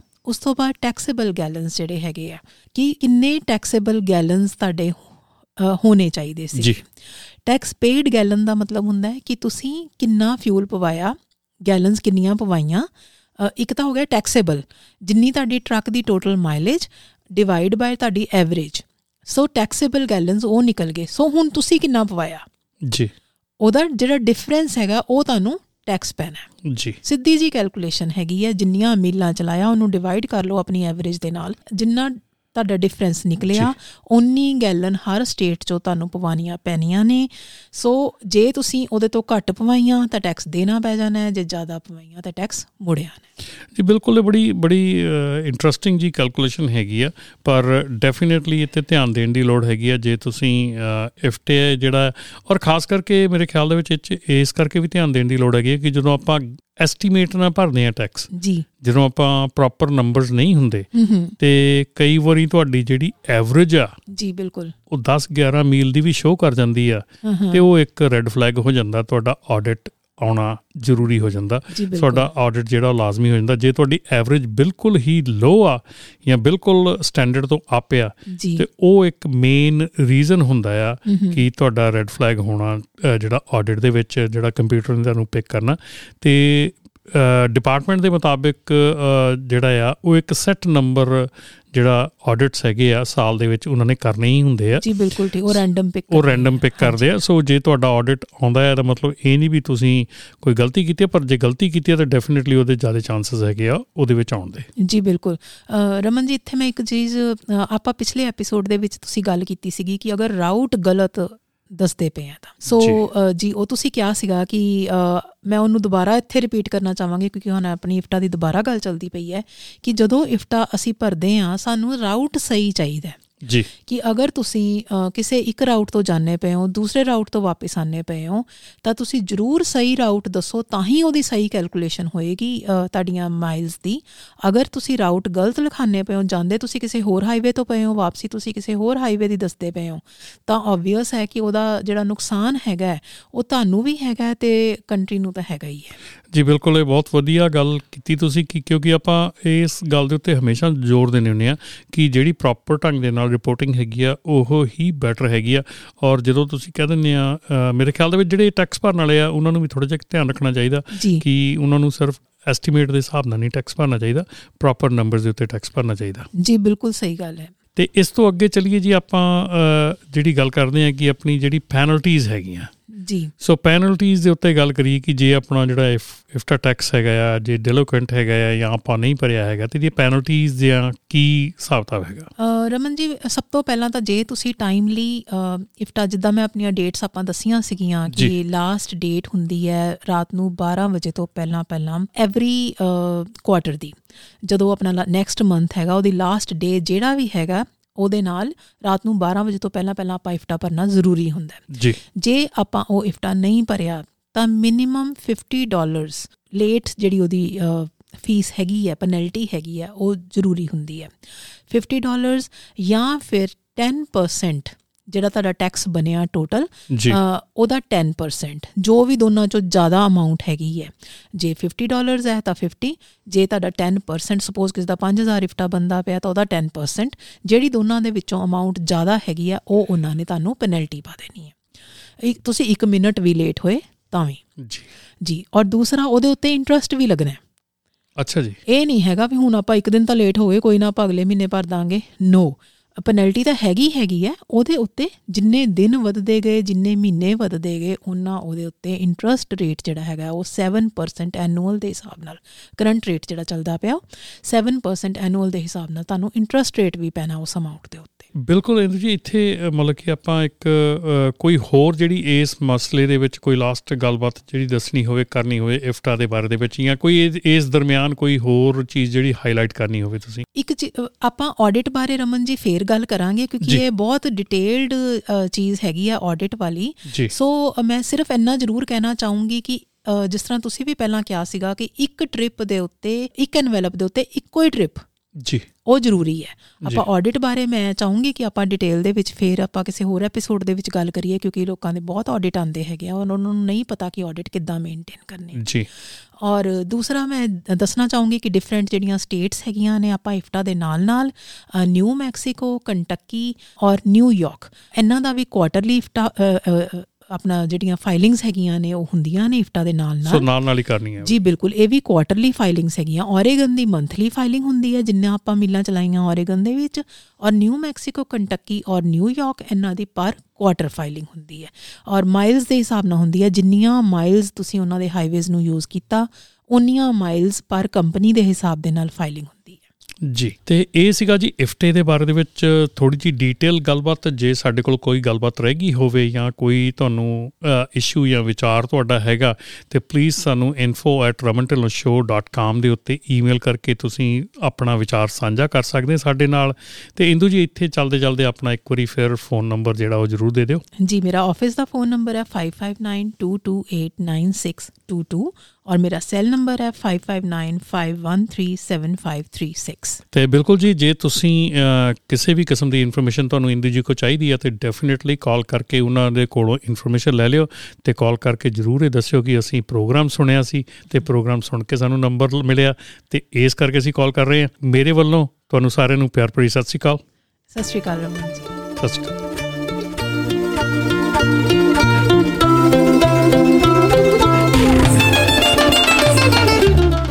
Low discounts, fuel, tires, dispatching services, E L Ds, factoring, workers' compensation insurance, group healthcare, trucking softwares ਤੇ ਅਤੇ ਹੋਰ ਵੀ ਬਹੁਤ ਕੁਝ। ਮੈਂਬਰਸ਼ਿਪ ਲਈ ਅਪਲਾਈ ਕਰਨ ਲਈ go napta dot org ਤੇ ਜਾਓ।